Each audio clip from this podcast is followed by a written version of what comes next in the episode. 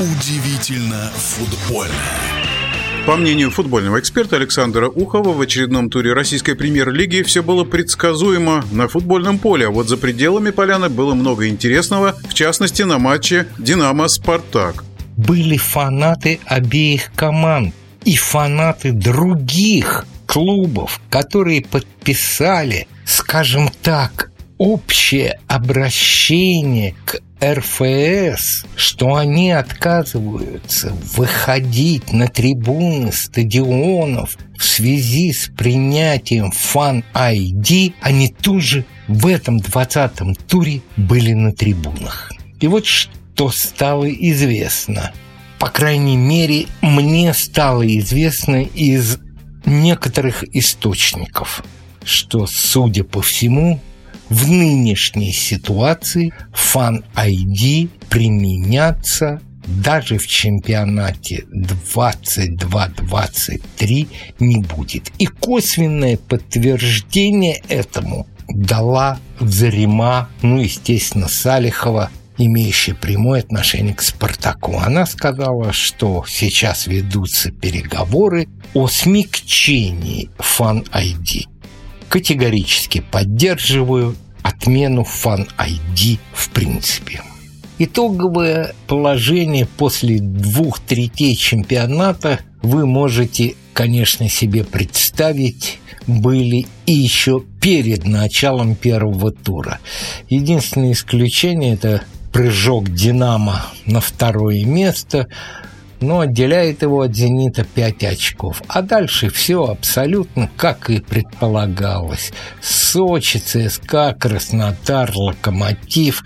Ну и, как всегда, уже теперь мы к этому привыкли где-то в середине «Спартак». И внизу все знакомые нам лица. Химки, Уфа, Ростов, Урал.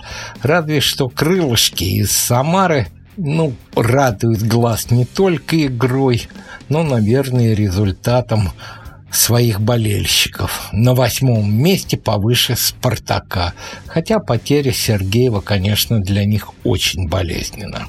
В этом туре две команды, победившие, это «Локомотив» и «Краснодар», работали под руководством новых тренеров. Официально это были Пашинин в Локо и Сторожок в Краснодаре. Неофициально, по крайней мере то, что известно мне, оба не будут утверждены главными тренерами, как и Лоськов из «Локомотива». Ну, нас, конечно, интересует, наверное, в первую очередь «Локомотив», хотя, может быть, кого-то и Краснодар. Так вот, в «Локомотиве» один из претендентов, насколько мне стало известно, это Семин. Есть еще кандидатура, оказывается, и Маминова. Лоськова тоже не снимают, скажем так, напрямую – с поста главного тренера, а, возможно, тренеры из Белоруссии. Фамилию называть не буду. Кто будет в Краснодаре, это вообще закатка. Оставить ли Сторожука, не знаю. Несколько слов о матча «Локомотив-Химки». Результат вы знаете, 3-2 в пользу «Локомотива». Химки подали протест, и вполне вероятно, что этот протест может быть удовлетворен. Почему? Да потому что Кухта по правилам ФИФА и УЕФА, которым вроде бы теперь мы напрямую не имеем отношения, потому что они нас игнорируют.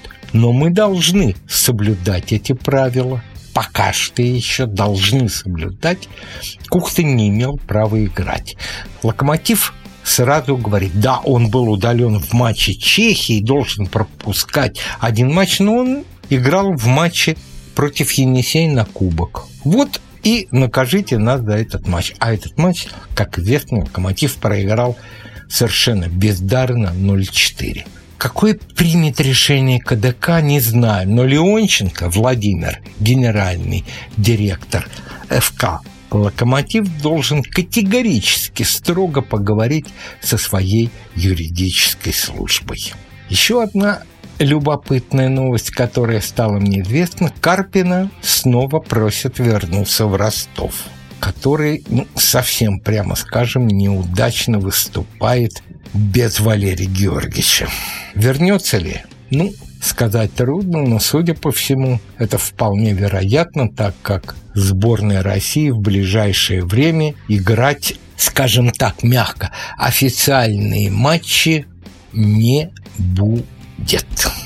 И последний об этом завершившемся туре 20 который две трети чемпионата России подвел итоги. Шести матчах из восьми были удаления. Ну, честно говоря, на моей памяти это, наверное, уникальный случай, по крайней мере, за всю историю российского футбола. В шести из восьми матчей были красные карточки. В нашем эфире был первый вице-президент Федерации спортивных журналистов России Александр Ухов. Удивительно футбольное.